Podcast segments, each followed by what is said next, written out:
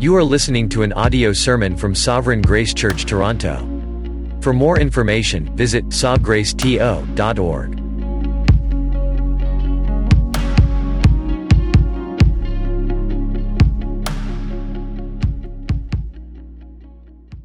Well, today we have the, uh, the wonderful privilege and joy of uh, having Timon Lau uh, preach the word to us. Timon is an intern here at our church. He's been interning at our church since June of this year. Um, and he, he's become a wonderful friend and servant uh, in our church.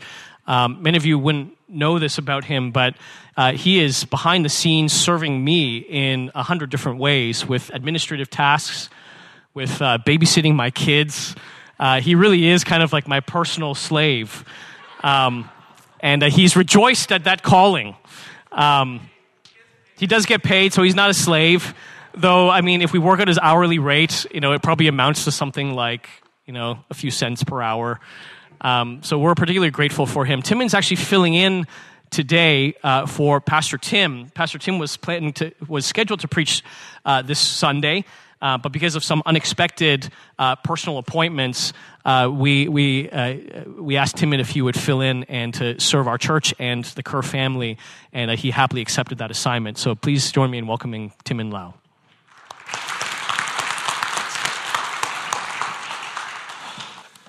Thank you, Pastor Josh and Pastor Tim, for trusting me with your pulpit and to feed your flock with the Word of God. I know it's, a, it's an honor and a privilege, and it's something I don't take lightly, so thank you for the opportunity. If you have your Bibles, please open it to the book of Hebrews. Hebrews chapter 1.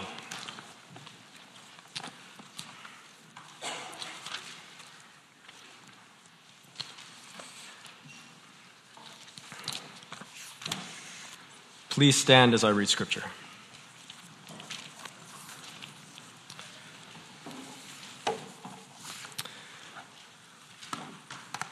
This is the word of the Lord. Long ago, at many times and in many ways, God spoke to our fathers by the prophets. But in these last days, he has spoken to us by his Son, whom he appointed the heir of all things, through whom also he created the world. He is the radiance of the glory of God and the exact imprint of his nature. And he upholds the universe by the word of his power. After making purification for sins, he sat down at the right hand of the majesty on high, having become as much superior to angels as the name he has inherited is more excellent than theirs. This is the inerrant word of God. Let us pray. Father, we thank you for the privilege of hearing once again from your word, that we can worship you in this country free from persecution. Father, I pray that you would open our eyes once more that we may behold wondrous things from your law. Would you be pleased by the power of your Spirit to show us your glory again in the face of Christ, your Son? I pray that you would help uh, this poor preacher to handle the word correctly, handle this word of truth correctly, um, and to feed your blood bought sheep well. Um, I pray that everything that is said would bring salvation to those who are lost in their sin, that it would bring joy and comfort to your people, and most of all, that it would exalt Christ our Savior. We thank and we pray all this in your name. Amen. Please be seated. So, in my younger days, um, I used to work out, exercise, strength training. You can't really tell much anymore. But um, back in the day, you know, if you if you're if you if any of you exercise or do any of that, you'll know that you come to a point where you want to give up, where the going gets tough. You can't bang out that last rep. So what I did was I thought of a creative way to continue to motivate myself. So if I was doing something like a, plank, uh, just holding a plank or push up, you know, I would think that, you know, I'm spanning, you know, there's a cliff here, a cliff here, and I'm in between, and someone I love has to walk across my back. And if I don't hold it up, they're gonna, they're gonna die. Um, or if I was doing, you know, a pull-up, I would imagine, you know, those movies where someone's hanging off the edge of a cliff, someone's holding onto your leg, and if I don't pull up, they're, they're going to fall down that cliff. Now, the book of, the author to the book of Hebrews, how does he encourage the Christians who are going through real trial and real difficult times? And in this book, he, he gives us the foundation for endurance in the Christian life. He answers, What is the foundation for endurance in the Christian life? And we see in these four verses the answer to that question. And that is the aim of what I want to communicate to you today. And the answer, the aim of this passage is that looking to Christ, looking to Christ is the foundation for endurance in the Christian life. Looking to Christ is the foundation for endurance in the Christian life. Our sermon will have three points. First, God has spoken. Second, who Christ is, who the Son is, the person of Christ. And third, what the Son has done, the work of Christ. So God has spoken, who the Son is, and what he has done. So the first point. So look with me again at verses 1 in the beginning of verse 2. We're going to see two different time periods, and we're going to see two different agents of revelation.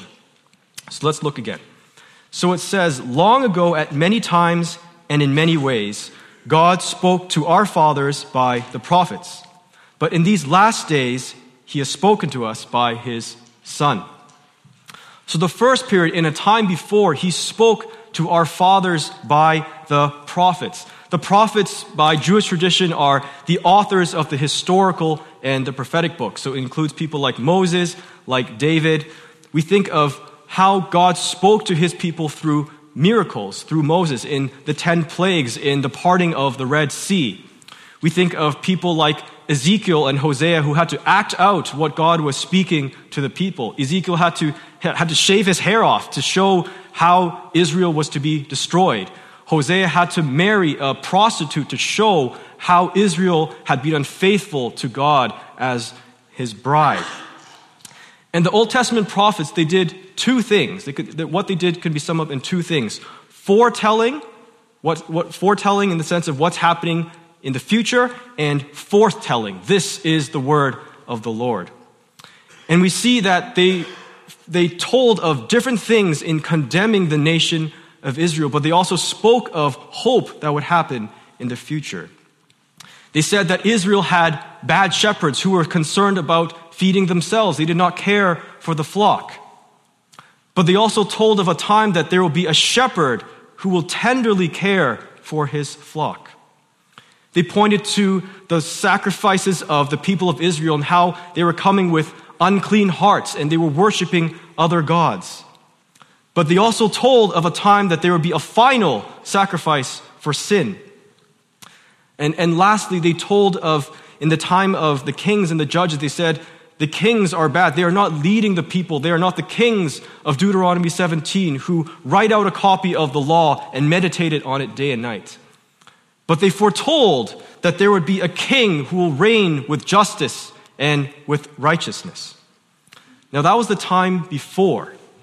And then now, if we look at our text again in verse 2, the time changes and the agent of revelation changes. In these last days, he has spoken to us by his Son. And in the Son is the final fulfillment of the words of the prophets. Everything in the Old Testament points to Christ and culminates in Christ. In 2 Corinthians 1:20 we read that all the promises of God find their yes, their amen in Christ. In the Son, in Jesus Christ the Son of God, we have the good shepherd. I know my own and my own know and my own know me and I lay down my life for the sheep. Such a different contrast to the bad shepherds of Israel. We have the final sacrifice for sin. When John the Baptist saw Jesus coming, what did he say? Behold, the Lamb of God who takes away the sin of the world. We have a final sacrifice that is sufficient for sin. And in Christ, in the Son of God, we have the King of kings and the Lord of lords. Think about you know, if you were down, if, let's say if you were downtown Toronto at the Toronto International Film Festival, and you saw, you know, your favorite actor or actress in, in your favorite TV show, and they called out to you and they spoke, hey, I, I want to speak to you. And imagine how, you know, how giddy you would feel, how, you know, starstruck you would be. Um, or if you're at the Scotiabank Arena, one of your favorite athletes, you know, calls out and wants to speak to you. Um, or, you know, you're at together for the gospel or the TGC conference and, and John Piper or D.A. Carson, you know, beckons you over and wants to have a chat. Think about, think about that. But then think about this that God, the transcendent God of the universe, the creator of all things, has spoken to us through his word and through his son. Now, if you're not a Christian, if you're sitting here and you have not yet trusted in Christ as your Lord and Savior, what does this mean for you? The fact that God has spoken. A couple things. The fact that God has spoken means that your life has purpose and meaning. The Bible tells us that God created you in His image. You are not just a, a collision of atoms that are put together, as the world might tell us, but you are fashioned and created with care. And your purpose is to glorify Him and to point others to show His glory and His creativity. Second, you are loved. God has spoken to you, He has initiated that relationship with you. Think back to the time when you were um, a kid at the, at the playground. Maybe there's some kids here who can, who can have gone through this. You know, someone has gone up to you, for, if, if you're fortunate enough, and said, you know, do you want to be friends? Someone initiated that relationship with you. The fact that God has spoken means that you are loved. But also, God has spoken that you are broken, that you and this world that He has created is broken and not the way it should be. You are not receiving the love that He has shown to you, and you are not accomplishing the purpose for which He created you for. And if you are my brother and sister in Christ, if you are in Christ, if you are trusting currently in Christ for your salvation and your righteousness and his righteousness, what does this mean for us that God has spoken? The fact that we are in relationship with God should bring in our hearts a deep sense of gratitude and thankfulness. Each one of us are sitting here because he has spoken to us through his word and spoken to us in Christ. We know the Bible tells us we would have, we would have never sought him in a million years. We have, you know, the song we sing, um, I was blinded by my sin, had no, you know, tears to, or grace to hear your voice, but then your spirit gave me life. We would have never sought him in a million years. And now, in Christ, being in relationship with the Father, we have a Father who is never coming home late from work. We have a Father who is always there. We have a friend who is never too busy for us or who is on the other side of the world. There are no, you know, if you, if you Skype call them or FaceTime them, there's, there's no drop calls and there's no poor connections with this friend. And we have a helper who dwells within us, changing us from one degree of glory to another. And all this should bring in our hearts and minds a great thankfulness for being in relationship with the transcendent God of the universe. And then the second thing, how does God, speaking through his Son, help us endure in the Christian life? For those of us that are experiencing feelings of guilt over sin, who have a guilty conscience, who feel that, you know, I keep, I keep sinning, how could God possibly love me and how could God accept me? What has God spoken to you through his Son? He says that there is now, therefore, no condemnation for those who are in Christ Jesus. For those of us who experience loneliness, who, who feel that all their friends have, have left them, that there is no one caring for me, what has God spoken to you through his Son? He says, I will never leave you or forsake you. For those of us wrestling with anxiety, who have big life decisions to make, um, who are worried about, you know, what school will they attend after grade 12? What job will I choose? Who will I marry? Will I marry? All of these things. What has God spoken to you through his Son?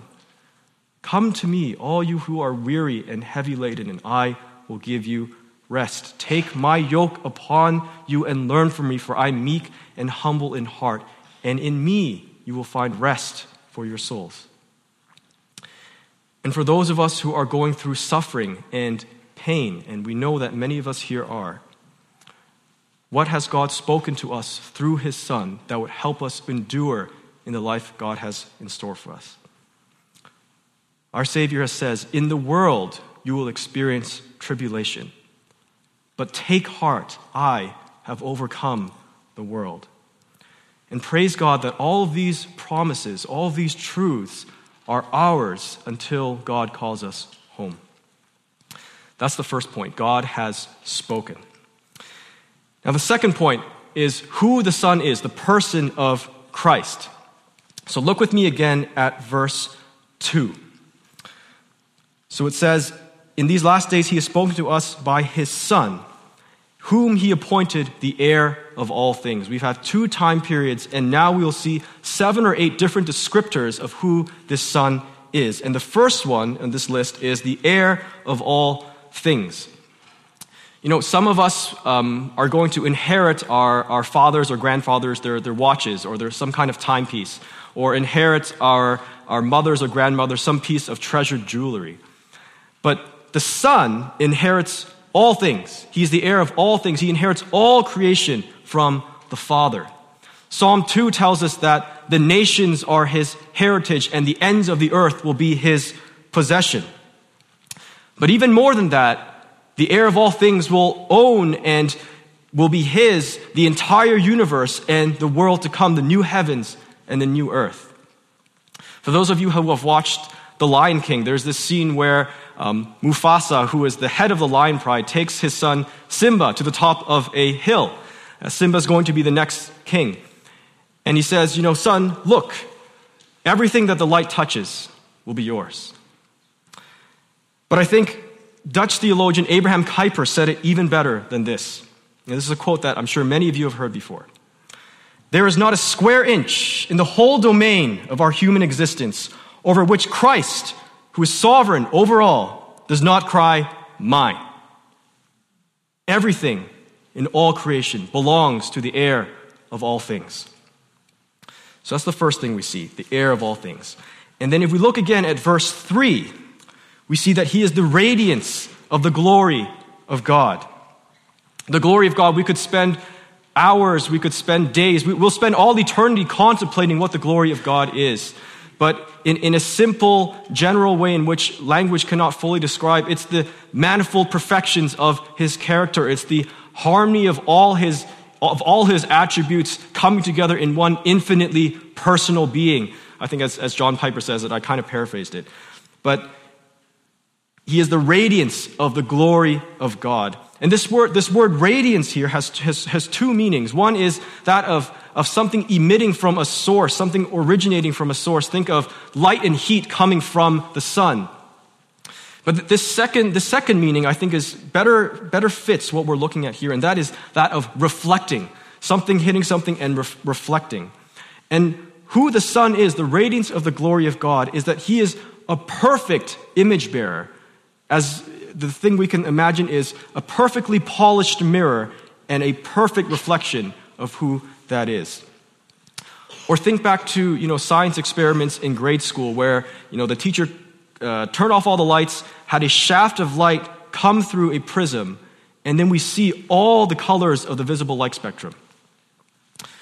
That is what the reflecting looks like. I think people who are really care, careful about science, I think the technical term is refracting, but I think reflecting serves our purposes here. So in Jesus, we see the fullness of God. We see his justice. We see his mercy, his love, his wisdom, his patience, his faithfulness. We see the completeness of his divine majesty in the face of Jesus Christ. Colossians 2 tells us that the whole fullness of deity dwells bodily, and we have knowledge of the glory of God in the face of Jesus Christ. The Son is the radiance of the glory of God. And lastly, we see continuing on in verse 3, he's the radiance of the glory of God and the exact imprint of his nature. Colossians 1:15 as as Brian read for us says, he is the image of the invisible God. In the incarnation, God who was invisible came on earth and what was vis- invisible became visible. Think of if you have a, if you have a stamp, you know, whether it's for work, a date stamp, or arts and crafts, we press it into an ink pad and we press it into a piece of paper. But sometimes the, the, the stamp on the paper doesn't fully represent what is on the stamp. But in Jesus, we have someone who is 100% God. We have someone who is true God of true God, as the Nicene Creed tells us. And what the author of Hebrews is communicating to us is that in Christ, we see God. To see God is to see the Father, using John's language. So that is who the Son is, the person of Christ. Now, if you're sitting here and you're not a Christian, what does this mean for you? As you see who the Son is, as you see who Christ is, what does this mean for you? Your brokenness, your brokenness that we talked about, stems from the fact that you are in open defiance to this Christ, the one who is the heir of all things. You, like all of us, have been, were born a rebel from birth, and you do not bend the knee to the king of the universe. And your brokenness also stems from being a faulty glory reflector, from not accomplishing the purpose for which God made you. You were meant to reflect His glory, but instead, consciously or subconsciously, you draw attention to yourself.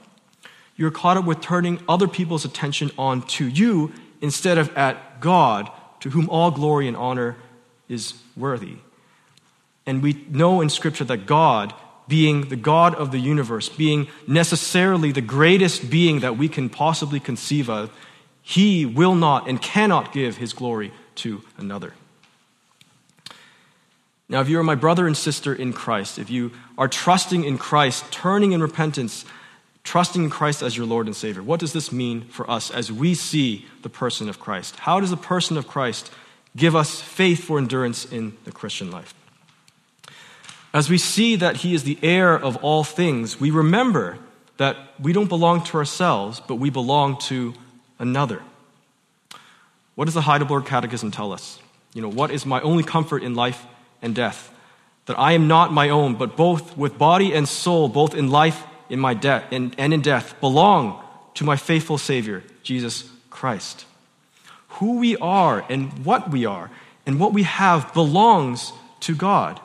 We are all part of the blood bought church of God. He ransomed us from slavery to sin and death, and now we are slaves of Him. Who we are and what we have does not belong to us, but the Master, the Savior who ransomed us. Our physical bodies, our, our, our time, our intellect, our resources, our aspirations, all of these belong to the Creator and we are merely stewards here to take care of what God has entrusted to us. Think of the parable of the talents. Those people had the five, two, and one talent. They didn't own them, but they were stewards of what God has given.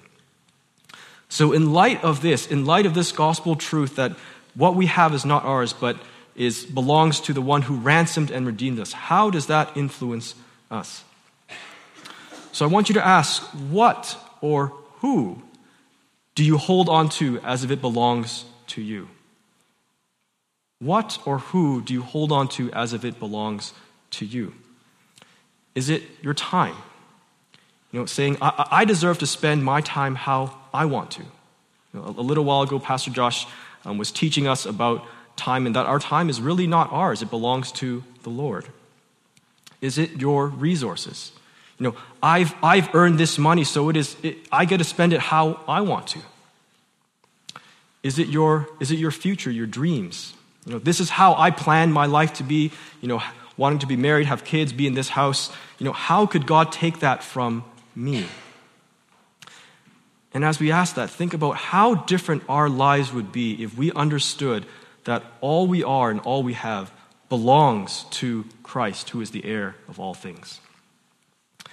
And secondly, as we see the radiance of his glory, that Christ is the radiance of God's glory, we remind ourselves that we exist to reflect God's glory. That's the prime purpose of, of, of, of, of what God has created us to do. And we look to Christ to see how to single mindedly, how to wholeheartedly glorify God. We, we try, don't we? We, we try to, to glorify God in all that we do and say, but we are smudged and cracked mirrors. But in the process of sanctification, in the Spirit working to make us turn us from one degree of glory to another, He is making us be better glory reflectors. So, ask, ask, I want you to ask yourself, as saints saved by grace, how are you actively involved in your sanctification to be more like Christ and glorify Him? How are you working out what God has worked in? How are you cooperating with the Holy Spirit, taking part of the means of grace to grow in Christ likeness and love Him? Are you allowing brothers and sisters to, to speak into your life to sharpen you? You know, our, our small groups, our, our tags are, are a great place where that happens. And I want to speak specifically to, to the children and, and the young people who grow up in this age where technology is, is rampant. You know, are, are you more concerned with, with swiping your phones than flipping the pages of your Bible? Slowly, slowly imbibing the culture, um, the values, and the mindset of the world, as, as Pastor Tim reminded us on prayer meeting this week. Is your joy increasingly found in eternal matters or temporal things? And for all of this to be glory reflectors, we, we, we need help, don't we? And for this, again, we look to Christ. We see the example that he set and learn from him. So that's our second point who Christ is. And lastly, the third point is what the Son has done, the work of Christ. So we, if we look back in verse 2, we'll see the first one. So it says, But in these last days he has spoken to us by his Son, whom he appointed the heir of all things through whom also he created the world.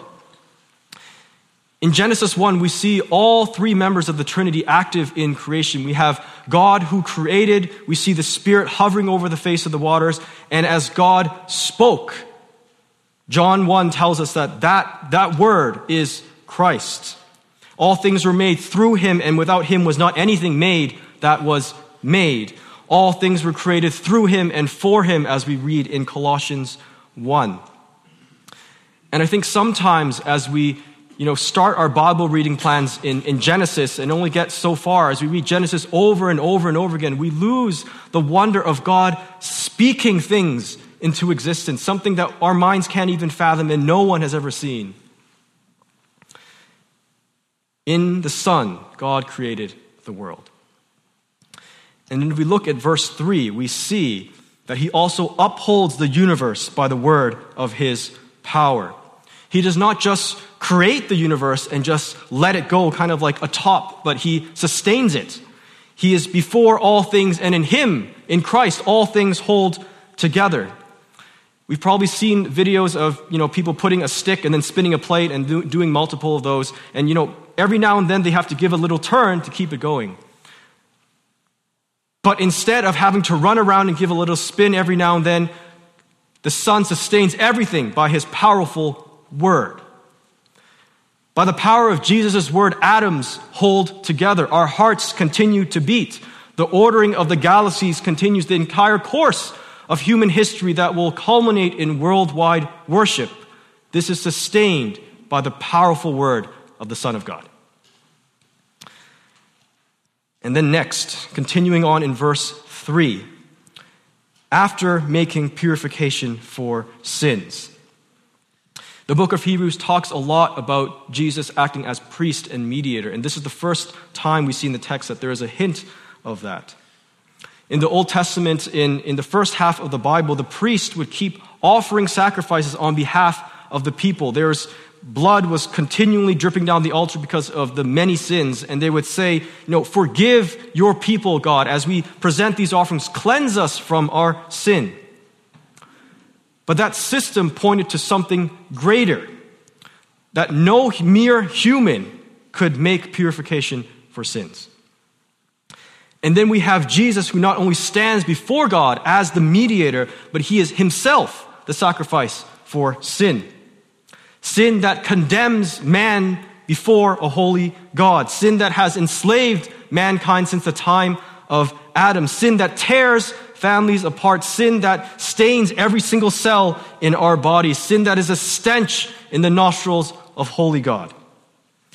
And Jesus did on that cross what no human could do or wanted to do. As he lay hanging on that cross, he said, Father, all the sins of every man, woman, and child, put that on my shoulders. All the hate, the idolatry, the pride, the, the, the, the lust, the, the greed, all of these sins, put them on my shoulders. I will offer the final sacrifice, the only sacrifice that can provide complete cleansing for sin. And died, he did, on that cross. And it was his blood that turns us as white as snow as we believe in him.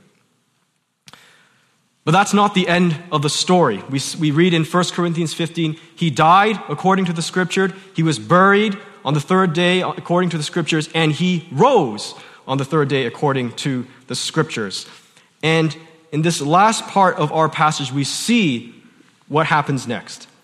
So in verse 3, after making purification for sins, he sat down at the right hand of the majesty on high, having become as much superior to angels as the name he has inherited is more excellent than theirs.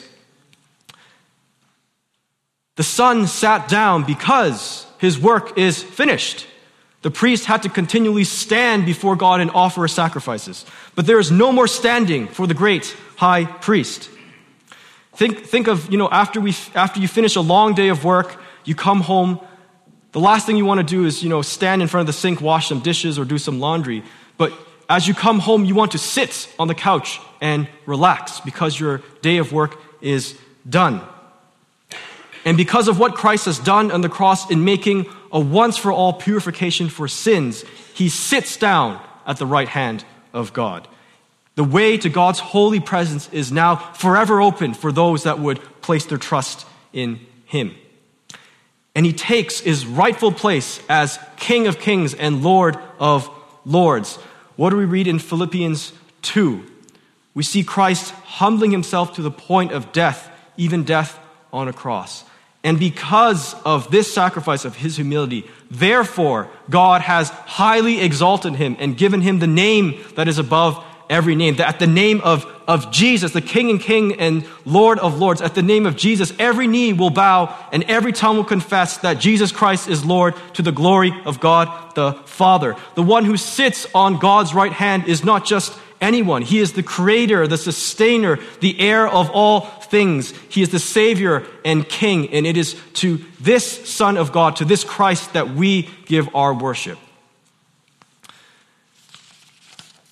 Now, if you're not, if you're not a Christian, if you have not trusted in this Son, you have heard today the good news of the gospel. You've heard that God has made and sustained you and this universe through his Son. But we, you and I, have rebelled against our Creator and our King. And not only are your actions tainted, but your very nature is stained with sin. And as a result, death and eternity in hell await you. But the good news is, as you've heard today, that Jesus has made purification for sins. There is nothing that you can do to save yourself, no way to cleanse yourself. There's no, you're not able to just, you know, wash your hands and then sit at God's dinner table. But in Christ, He has taken the penalty of separation from God on your behalf. He has tasted death for you that you might have life in Him. And He has made the only way open to be a friend and adopted son or daughter of the King. And all you can do is, in response, is to trust on what Jesus has done for your behalf.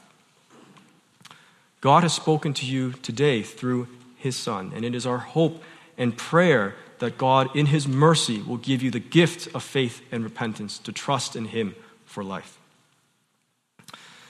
Now, lastly, for again, for my brothers and sisters in Christ, what, is, what does the work of Christ mean for us? What does it mean for us to be um, a gospel centered, to have a gospel centered culture, to be the household of God, as, as Pastor Tim is, uh, Pastor Josh is, is, is leading us through in the book of 1 Timothy?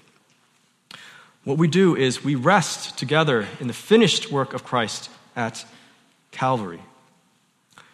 We all know that we suffer in some way. We all struggle in some way to live holy lives that are pleasing to God. We live in, we live in a fallen world that sometimes falls on us. We fight our flesh daily. The desires of our flesh are, are, are so strong.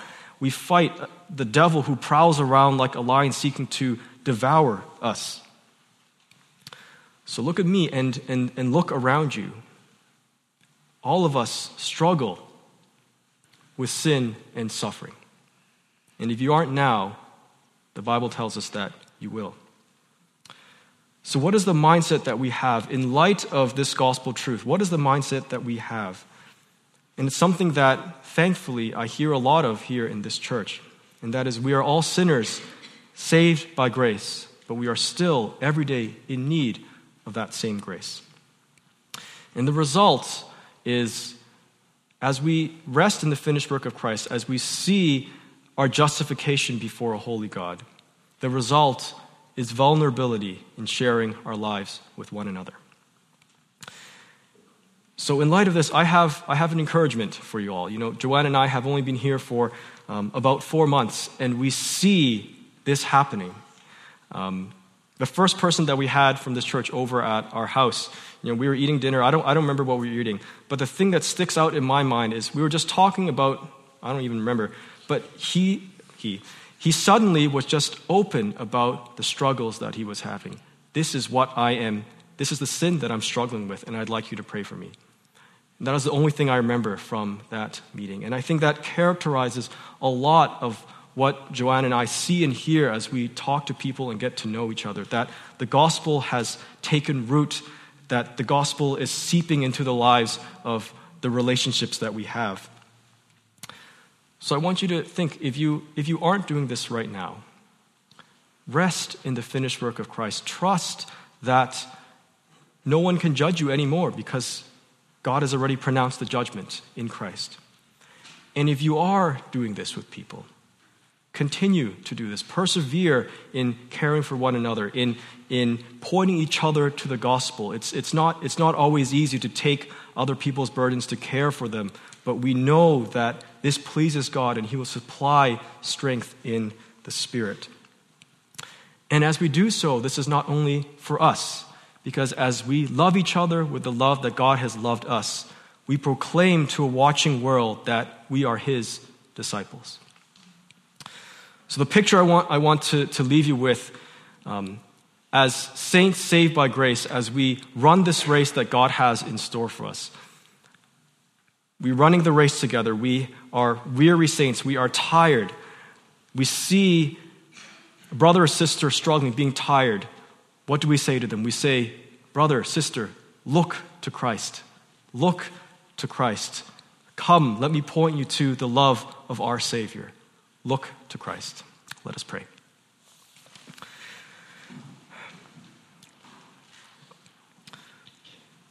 Father, I thank you for your word.